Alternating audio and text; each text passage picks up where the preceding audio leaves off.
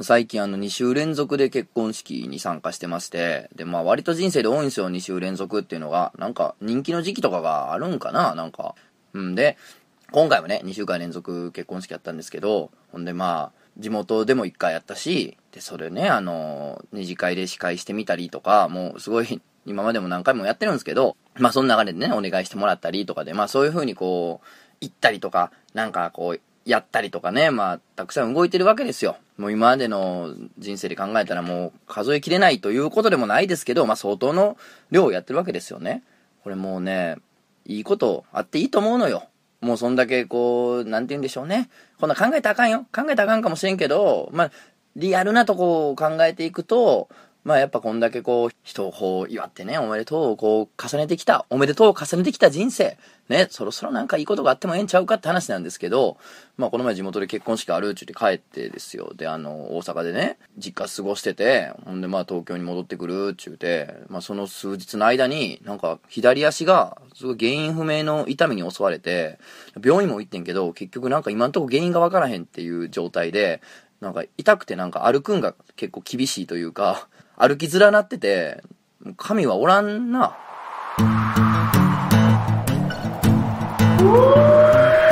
漫画犬。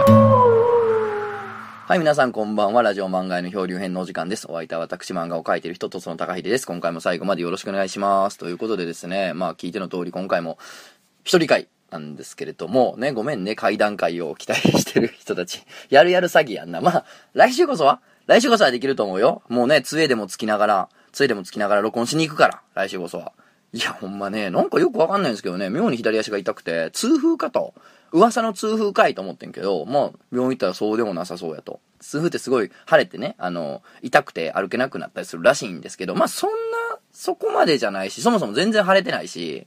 そもそも痛風になるような生活してないし、酒いっぱい飲んだりとか肉ばっか食うたりとかしてないから、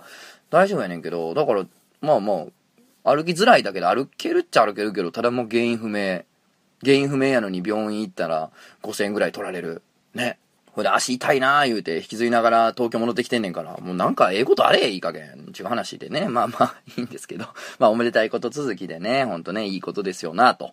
ねだからきっとね、自分にもなんかこれいいことあるんちゃいますかと、左足だけ、そう、もしかして今からすごい背伸びるのかもしれんな、これ成長痛かもしれん。ほんで左足だけものすごい伸びてまうかもしれん。で、まあそんなことはいいんすよ。そんなことは良くて、最近ね、あのーちょっとまた興味深い話を聞いたというか、えーそんなことあるんやと思ったんですけど、飲み屋に行ってて、まあ普通にバーっていうんですかね、で飲んでて、で、隣に来た女の子が、まあ、えー、25、6ぐらいの子でね、まあ可愛らしい子なわけですよ。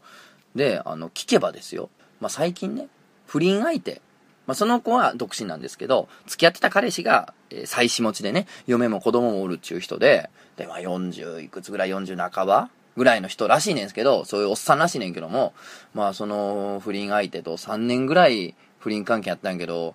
とうとうそのお別れしたんです、みたいな話になって、おおこれはすごいでと、これはもう、不倫メス豚クソ野郎が来たで、言うて、みんなでこう盛り上がってたわけですよ。もうそれはね、あの、楽しい感じですよ、もちろん。でね、あの、その今までのね、どういうきっかけでそういう風になったんかみたいな話もさ、まあやっぱね、飲んでるし、そんなもんはさ、酒の魚やんか。言うてみたら、もうホッケやんか、島ホッケやから、もう食べたい、つつきたいからさ、えーどんな感じやったん？どんな人やった？みたいな話、まあ当然なるわけですよ。で、まあその店にも、お店にもなんか、時々連れてきてたらしいんやけど、だからそのバーテンの兄ちゃんはね、そのおっさんのこと知ってて、ああ、あのおじさんが不倫相手やんなって知ってて、で、ああ、そんなじゃあ、あの、かっこええ人なんですか？言うたら、いや、汚いおっさんっすよ、言うてて、いや、なんやそれと。汚いおっさんとこんな、まあ、可愛らしい子やったから、こんな可愛らしい子が、そんなね、3年間も不倫しとったんかいと思うと、こう、夢があるというか、生々しいというか、やっぱ人間の世界って最高やなと思うんやけど、で、その相手が、なんかね、その子が、まあ、昔、その、20代ちょっとぐらい、20歳そこそこぐらいの時に、もっと若い時になんかメイドさんをやっとったらしいのよ。メイドカフェなのかメイド喫茶なのか、なんかわかんないですよ。コンセプトカフェというか、な、どれかわかんないけど、まあ、メイドさんをやってて、で、まあ、そこの、まあ、オーナー、経営者のおっさんらしいのよ。はい、もう、もう、そうやろ。もうみんな思うてるやろ。それは。100点やなと。もうこれ100点取る予感してるやろ。もうそのさ、自分のところのその若い女の子がいっぱい働くようなお店の、その、従業員とかバイトのことそのオーナー、はい、もうこれはもう黄金ルート見えたなっていう感じでさ、あ、すごいそれ手出してんねやってね、その従業員手出してんねやっつったら、いや、そうじゃなくて自分がその辞めた後にね、その自分がそこを辞めた後に、なんかこう連絡取り合う機会があって結果そうなったんですっていう話やねんけど、もうさ、そんなん満金やん。絶対それはオーナーは満金で最初から狙ってると思うのよ、俺は。もうあの、履歴書とかさ、もらうわけやんか。もうああいうのをリストにしてさ、見、見ながらもう計算してたと思う。それは下なめずりやったと思うわ。んで、まあなんか聞けばね、あの、自分と付き合ってる時も、まあ、仕事やけど、自分とおる時も、なんかこうスマホでこう、自分とこの働きに来る子とか従業員かわかんないけど、その女の子のリストみたいなのこうね、自分とおる時もこうずっと見てたと。それがちょっと嫌やったとか言ってたけど、まあ、それも多分もう次のとかなんかわからん選んでんちゃうかなってこう、俺らなんか思いますけどね。で、まあ、とりあえずそういう相手なんですって。で、なんかその人と、普通にご飯とか行くようになって、まあ5回目、6回目ぐらいの、なんかご飯の後にまあホテル行くことになってみたいな、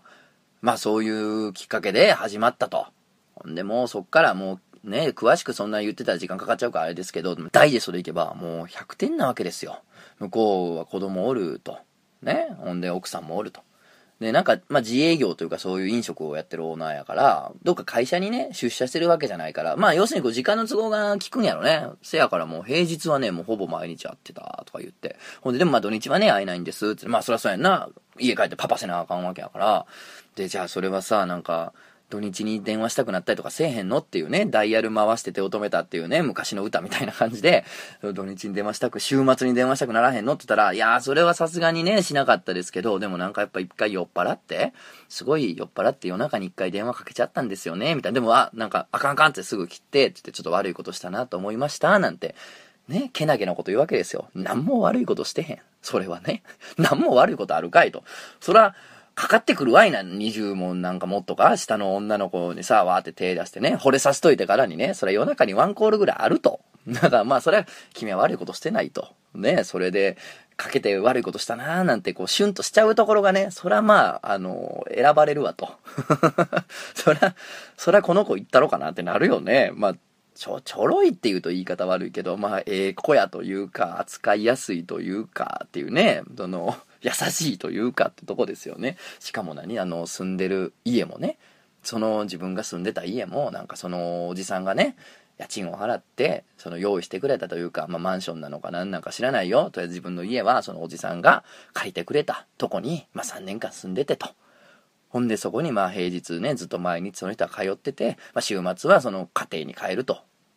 もうだからさっきも言ったやん。もう100点なのよ。もうこれは。で、まあそのね、なんかたまに、たまになんかちょっと美味しいもの食べさせてくれたりとか、でもなんか全然お金なんかかけなくてもいいんやと。ね、その辺の公園にちょっと弁当作って行ってね、二人で食べるだけで幸せやったんやみたいな話を、まあ、するわけよ。まあ、これええ子やなと思うけど、まあ、いかんせん相手がね、最新持ちのゴリゴリのおっさんやというところですよ。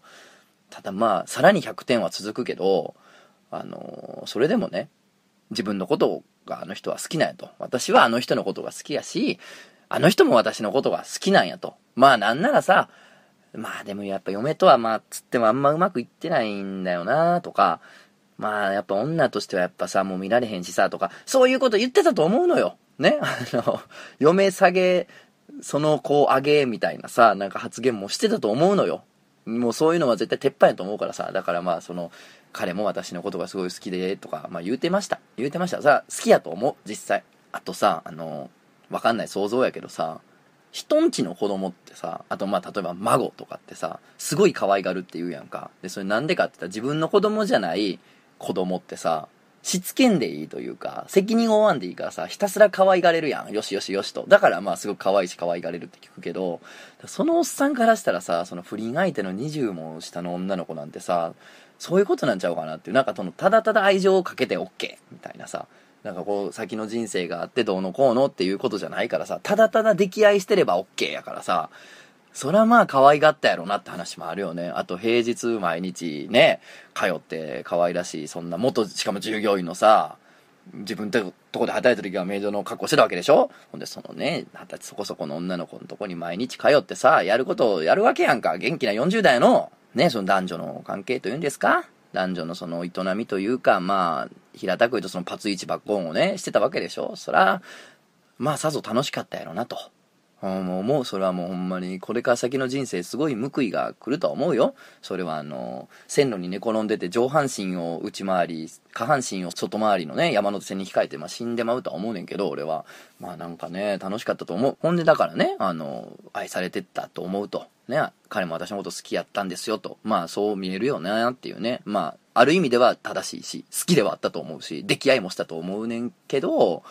まあ先はなさそうな話ではあると。ほんで、あのはい。でも楽しいからね。俺らはもうこれで、もうガバガバもうお酒が進むわけやからさ、もう、今ロックでくれと。もうね、そんなレベルやからね、もう。だからまあ、この他にもね、そりゃ100点やな、あんたいうエピソードはもういっぱいあるんですけど、まあとりあえずね、あの、楽しくね、大好きな彼と過ごしてたんですって。まあ不倫ですよ。世に言う不倫ですけれども、まあそれはそれはね、楽しく過ごしてたらしいんですけど、ほなまあなんで、別れたんやと。まあ、肝心なんここやからね、ここに話持ってくるから、これなんで別れたんすか？って話になって。でさ、まあ、考えるのはさ、やっぱ周りにさ、不倫とかしててもさ、なんかその人結婚してくれるわけじゃないと思うよとか、良くないよとかね、あの、嫁はんにバレて、そんなね、あの、探偵とか雇われて、証拠を抑えられて、裁判を起こされて、慰謝料請求されたら100万、200万引っ張られますせとか、そういう話ももちろんあるし、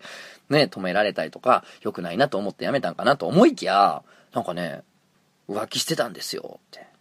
言うのよ。あの、まあまあまあまあ、待って待って、皆まで言うな、皆まで言うな、俺も言った。その場でちゃんと言った。いや、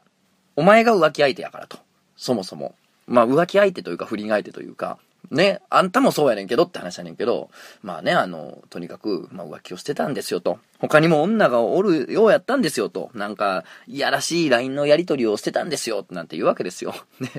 もうなんか、すごいなと。もう奥さんからしたらもうお前もそうやねんけどもってことやねんけども、なんか他にもね、女がおったみたいですごいそれがショックで、みたいな、ショックでっていうか、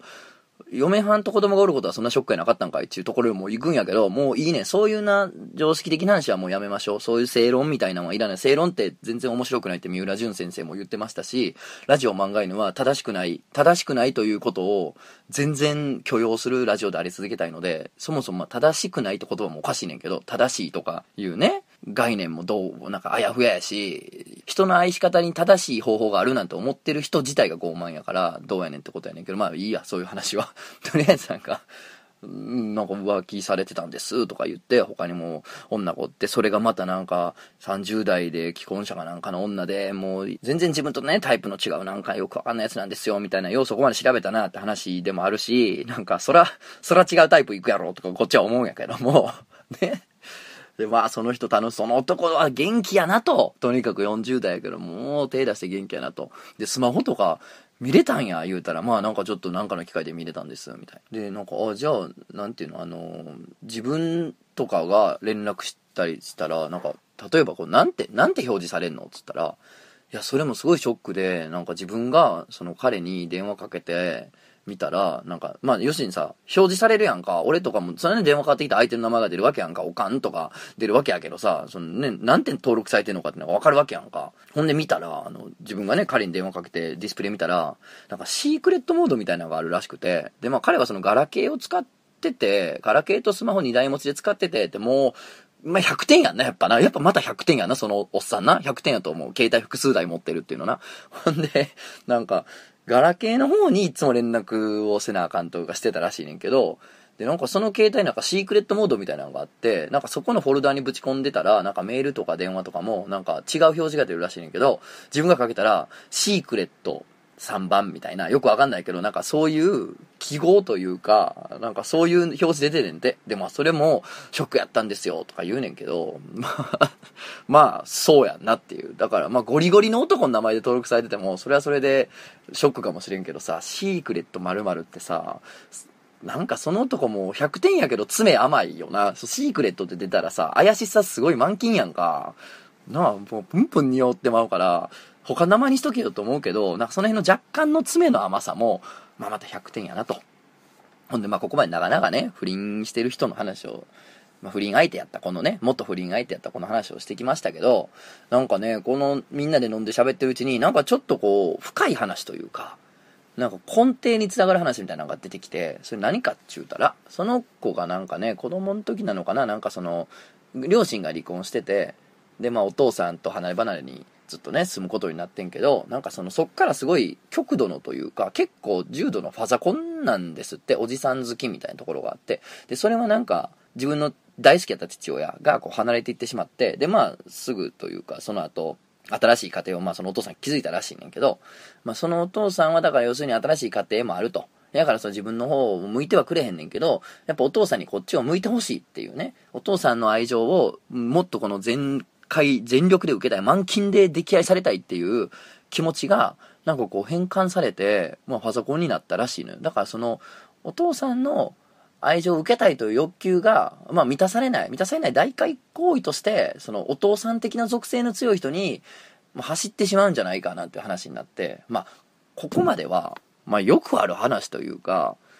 まあどこまでほんまかわからんけど、まあ不倫に走るメカニズムとしては、なんかこう、ありえるなーっていう感じのする話じゃないですか。だからみんなまあありえるなと思ってんけど、ただまあでもその結果こう誰かの家庭はね、まあ壊れてしまう可能性がまああるわけやから、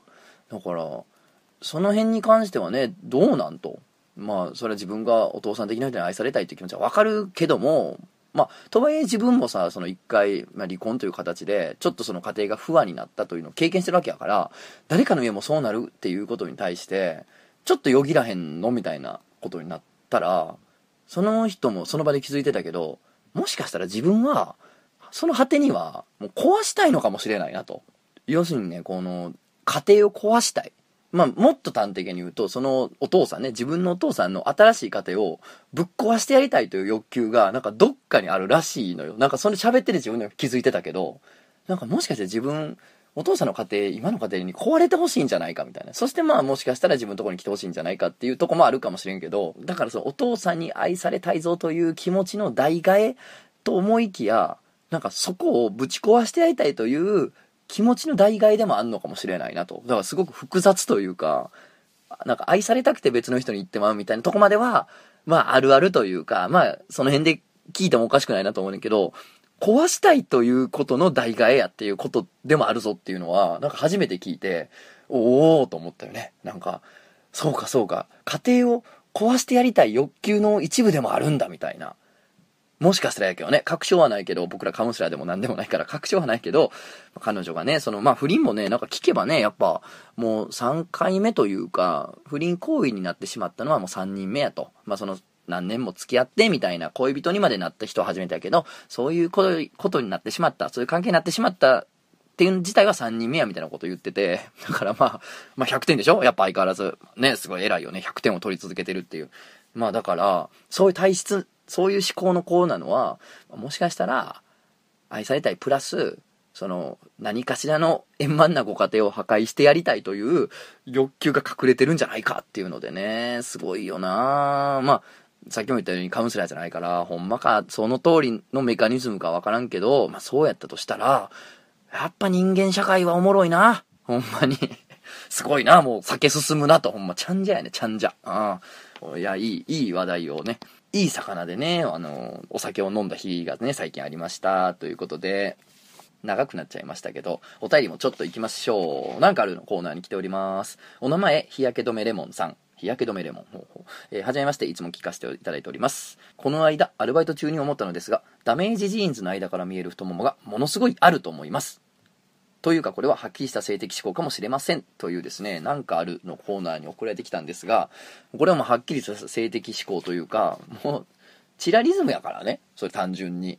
ダメージジーンズの隙間から見える太ももってさ、ジーンズってもう全部隠れてるし、作業ズボンやからさ、ちょっとラフというか武骨なスタイルやん。そこで、そら白い太もも、白かわからんけど、太ももチラッと見えてたら、そらエロ、エロって思うやろ。エロって思うから、チラリズムです。はい。いいですね。なんかあるのコーナー、こういうのもお待ちしております。じゃあちょっとさ、AV どこで抜いてるんだ総選挙の投稿を読んでないので、しばらくザザッといきますね。やっぱ相変わらずね、面白いですよ。いろんな方から来てますから、泣けますね。ある意味泣けます。はい。お名前、そこねさん。えー、お前ら AV どこで抜いてるんだ総選挙への投稿です。えー、インタビュー後の服で脱ぐシーンで1回は確実です。かっこその後にもありますが、うるさいよっていうね。あの、1回、インタビューで脱い、インタビューしなした後脱ぐシーンで1回脱くけど、その後も脱ぐぞというこの先生ね、最初にする。えー、前編でのお三方、えー、僕と山下ラジオと三久野市で撮った回ですね。前編でのお三方は、インタビューを飛ばすなどというクソカスゴミクズなことをおっしゃられていましたが、AV を全編見る上で女性のことを知らずに抜けるのでしょうかあーこれはね、ちょっと補足したいんですけど、僕はね、インタビューをいらないとか飛ばすって僕は言ってないんです、実は。あの、な話の流れ的に、あ、まずインタビューは飛ばすやろっていうのは、あの、ミクノシン山ラジかな？なんか、どっちかがなんか言ってたんに合わせて、まあ、とりあえずその流れをおさらいするために、まず飛ばすやろ、ほんで何々やろ？ってこう、確認しただけの話であって、僕は飛ばさないんですよ。まあ、ここはちょっと、ここはちょっとやっぱりね、男として勘違いされたくないので、先に強く言っておきますよ。じゃあ、はな、あの、メールに戻ります。えー、AV 全編を見る上で女性のことを知らずに抜けるのでしょうか？性的情欲を抱くにはまず女性を知るということから始まります。それなくして抜けるのだとしたらあなた方は女体といういわば記号のようなものを見て抜いているということではないでしょうか？女体で抜くのであればなぜ映像という手段でするのでしょうか？つまり抜くのであれば理解は必要です。そのためにはインタビューシーンが不可欠であり彼女を理解した後服を脱ぐシーンでは抜かずにはいられないと思います。なぜならそれが AV 向けのフェイクであろうとなかろうと聞いて理解してからでないと礼を書き女体があらわになる瞬間の尊厳へのありがたさギャップ欲望という概念への感謝を忘れるということになるのではないでしょうか。以上です。ぜひメールで読んでください。よろしくお願いします。ということなんですけれどもなんなんだこいつうるせえな。ただまあ言いたいことはわかんのよ。その子がどんな子かとかどんな人かっていうのをまずね聞いて、で、自分の中でそのイマジネーションを膨らませるどんな子なんやろ。それが、その子が脱いだり、そういうあられもない姿になる、そのギャップですよね。ギャップによって興奮するというのはもうこれ間違いないですから、ね、そうでしょ？だって、ダッフルコートとかさ、体のラインが出えへん服を着てる。でも脱いだら、すごいグラマーみたいなギャップもうわってなるわけやん。ギャップっていうのはやっぱり興奮することに対してすごく大事な要素やから、インタビューは大事っていうのはむっちゃわかるんですよ。その相手を理解する。理解するからこそ、その、服を脱ぐシーンで興奮できるっていうね。それはもうわかるんですよ。この、底根さんの言うことはすげえわかるんですけど、でもさ、あの、AV のインタビューシーンを飛ばすやつは、その理解なく、その記号化された女体を見て抜いてるって言うけど、別にそれ悪いことなんでしょうかね。記号化されたもので抜くのもそれはいいでしょう。ビジュアルで興奮するっていうのも一つやから、それだっていいじゃないかと。もう僕は思いますけれどもね。うん。ただまあ AV のインタビューシーンを飛ばすっていうのはいかがなものかという主張はもうよくよくわかります。僕も見ます。でも、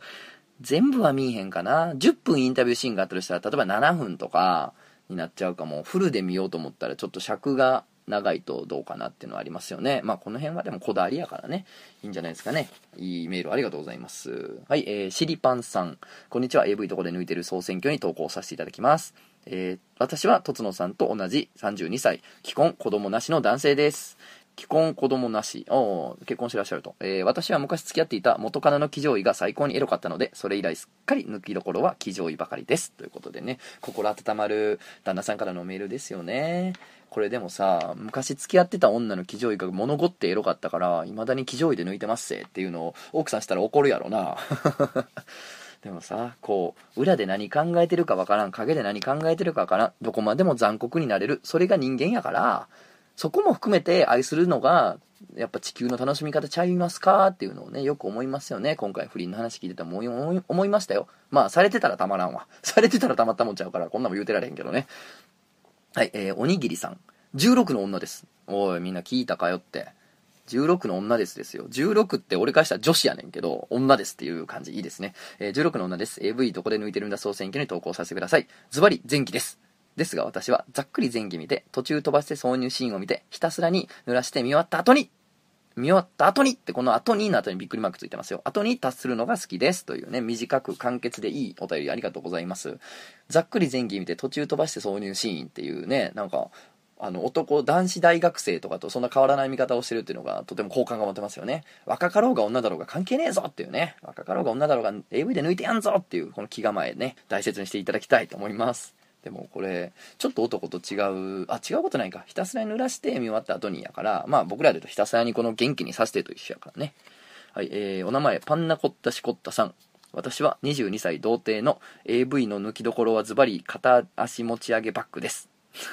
え？私は22歳童貞の AV の抜きどころはズバリ片足持ち上げバックですって。何なんその肩書きなんこれ。そういう職業なん。童貞の AV の抜きどころはズバリ片足持ち上げバックっていうのはいいでしょうね。16歳の女の子から来たと思ったら22歳の童貞から来る。いいラジオですよこれは、えー、普通のバックでは女優さんの背中しか見えませんが片足を持ち上げることによっておっぱいも見えさらには結合部分までバッチリ見えるのでこれほど高ぶるシーンはないと思います。あと男優さんとフィニッシュを同時に迎えたい。ミクのシーンには悪いのですが私は行為途中で抜く派を推奨します。自分はもう果てて試合終了していますが画面上では真っ只中です。それを賢者タイム中に見ると喘ぎ声と肌と肌がすり合う音が不快に感じ即座に画面を閉じたくなりエロい気持ちを引きずることなく次のアクションをスムーズに行えます。だから行為途中で抜け抜くんだジョーっていうね22歳のおふざけ。何が抜くんだジョーだこの野郎。いやいやあのこれもねいいですよね。あのなぜフィニッシュ男優とフィニッシュをシンクロさせないかというとですねその自分は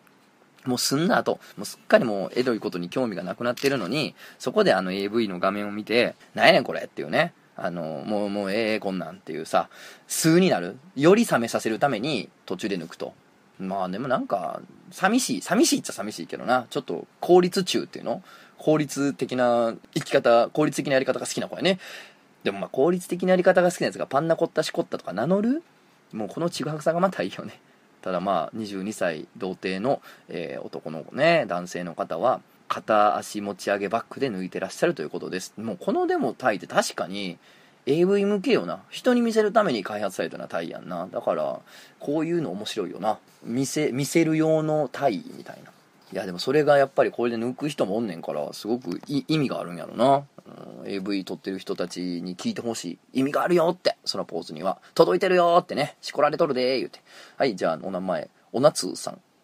えー、はじめまして、いつも聞いております。特に階段期段階が好きなんですが、まあ、来週はお届けできると思います。えー、すいませんね。遅れるエピソードがないため、せめてもと、お前ら AV どこで抜いてるんだ総選挙に応募させていただきます。27歳女です。おー、アラサーの女性と。えー、月に一度あるかどうかですが、自宅でネットを通じて AV 視聴しております。いいですね。この丁寧にお手紙したためた感じはね、非常によろしいですね。学生時代というより、処女の頃はインタビューは前期などはスキップして、本番から始めて、女優さんとほぼ同時に行くようにしていました。彼氏ができてからは仲の良い恋人であろう2人がイチャイチャしてるところからしっかり見て気持ちを高め挿入したところから始めるようになりましたかっこ彼氏がいるのに1人でしてるのは当時遠距離であまり会えなかったためですいやいやいやいやこの格好どうなの？別にあの彼氏がおおろうが？あの遠距離じゃなくて毎日のように会えてようが女にする時はするしする人はするでしょう。それは関係ないですよ。もうこれはもう全然あのセックスした後の女にする人だっているわけですからね。まあ全然いいんですよ。これは。あのしてもいいんだから、カッコなくても、カッコつけなくても大丈夫だよと。うん、大丈夫だよじゃないよな。ちょっと今一瞬気持ち悪かったね。すいませんね。はい。えー、振り返ると、パートナーや経験の有無で思考が変わるものなんだなと感心します。拙い意見で申し訳ありませんが、少しでもお役に立てれば幸いです。これからもラジオ漫画活躍応援しております。ということで、ありがとうございます。そのつさん。ね、あの22歳の童貞がねあの片足持ち上げバックが好きや抜いてるんや立って立つんだジョーってね言うてるところでですよその裏ではねこの女性がね27歳の女性がいや彼氏ができてからはね、イチャラブセックスで抜くようになりましてんっていう、この感じね、この人生が出るよね。どこで抜いてるんだ、総選挙には。ね。しかし、あの、処女の頃はね、インタビューは前期などはスキップして、ね、さっき言ってたインタビューはね、スキップして本番から始めて、ごってしこるでっていうところもね、これね、処女も童貞もなんかそんなに変わんないんだなっていうところですごく興味深いですね。はい、お名前千尋さん。お前ら AV どこで抜いてるのは総選挙に送ります。女性、30代です。おお、30代。ね、30いくつなんでしょうかね。えー、休日にスマホで DMM のサンプル、ガールズチャンネルの無料版、声声など無料動画を見ています。見てるなぁ。えー、シド哲也さんの素人もの、素人ナンパものが好きです。こういう名詞出すなぁ。肝心のどこで抜いてるかですが、私は動画を一通り見た後で、脳内でお気に入りのシーンを自分とリアルで好きな男性に置き換えて再生し、男性が行くタイミングで自分も行きます。ということでね、素人もの、素人ナンパものが好きです。ですということらしいですね僕もすごいそういうのがね好きなんでね話が合うと思いますよ千尋さんとはねでもこのね一通り見た後でお気に入りのシーンを脳内で再生するっていうねコラージュ型というか名画座？脳内にこう名画座を作って自分が編集した映画を上げるっていうね、名画座スタイルのね、女になかなか高度なテクニックでいいと思います。はい、では最後。山口千尋さん。AV どこで抜か生選挙に応募させていただきます。自分は20代女なのですが、いや、これね、あの、女ばっか読むなと、お前スケベこの野郎と思われてると思う。確かに、あの、俺はものすごいスケベですけど、これね、あの、女性の方からのメールの方が多いんですよ。この今回の企画。まあ、それは女性ですってのは嘘かほんまかっていうところもあるよ。あるけど、まあ、そんなわけわからん嘘つく人ないからね。だからまあ、必然的にちょっと女性の投稿が多くなってしまうのはちょっと申し訳ないなと。あとさ、まあ男の女に話して世の中ありふれてるから、まあ参考に、ね、なるんじゃないですか、女性のもね。ということでちょっと勘弁していただいてと。えー、自分は20代女なのですが、多少そのような映像などを見ます。多少そのような映像などを見ます。なんやその控えめな奥ゆかしい感じ。えー、中でも好きなジャンルはマッサージものと近所の女の子ものです。近所の女の子もの。おそんなんあんのかな、えー、だんだんと体を触り出して服の上からのシーンが一番エロく抜けると思います。皆様の抜きどころ楽しみです。このメールもね、あの、どのメールに対してもいいですねって僕言ってるいいですね中ですけど、あのジャンル、マッサージもん、マッサージもんが好きな女の人意外と多くて面白いっていう傾向もちょっと集めてると思うんですけど、やっぱ自分に置き換えやすいからかな。うん、なんか実際ね、痴漢もんとか見る人もいるんですよ。痴漢ってさ、良くないし、されたくないんやけど、なぜかフィクションの上では楽しめるって女性もないたりするんですけど、ただこのメールの一番いいところは、皆様の抜きどころ楽しみですというのをですね、20代の女性が言ってくれてるというところがですね、非常に需要競争があるなと、ね、陽明酒のようなメールだなと思いました。ありがとうございます。はい、ということで AV とこで抜いてるんだ総選挙、皆様のお便りまだまだお待ちしております。ということで、来週はおそらく会談会になるかと思います。よろしくお願いしますね。ではでは皆様また来週よろしくお願いします。いやー、知ってえわ。なんだやろ、これ。ちょっとほんまそろそろいいことないとおかしいと思うねんな。人祝いに行って足いんで帰ってくるってどないなっとんねん、これ。どういうことやねん。なんか、恨まれるようなことしたんやったら、まあ、それしゃあないなと思うけど、そんなね、ことほぎに行ってよ、ね、お祝いをことほぎに行って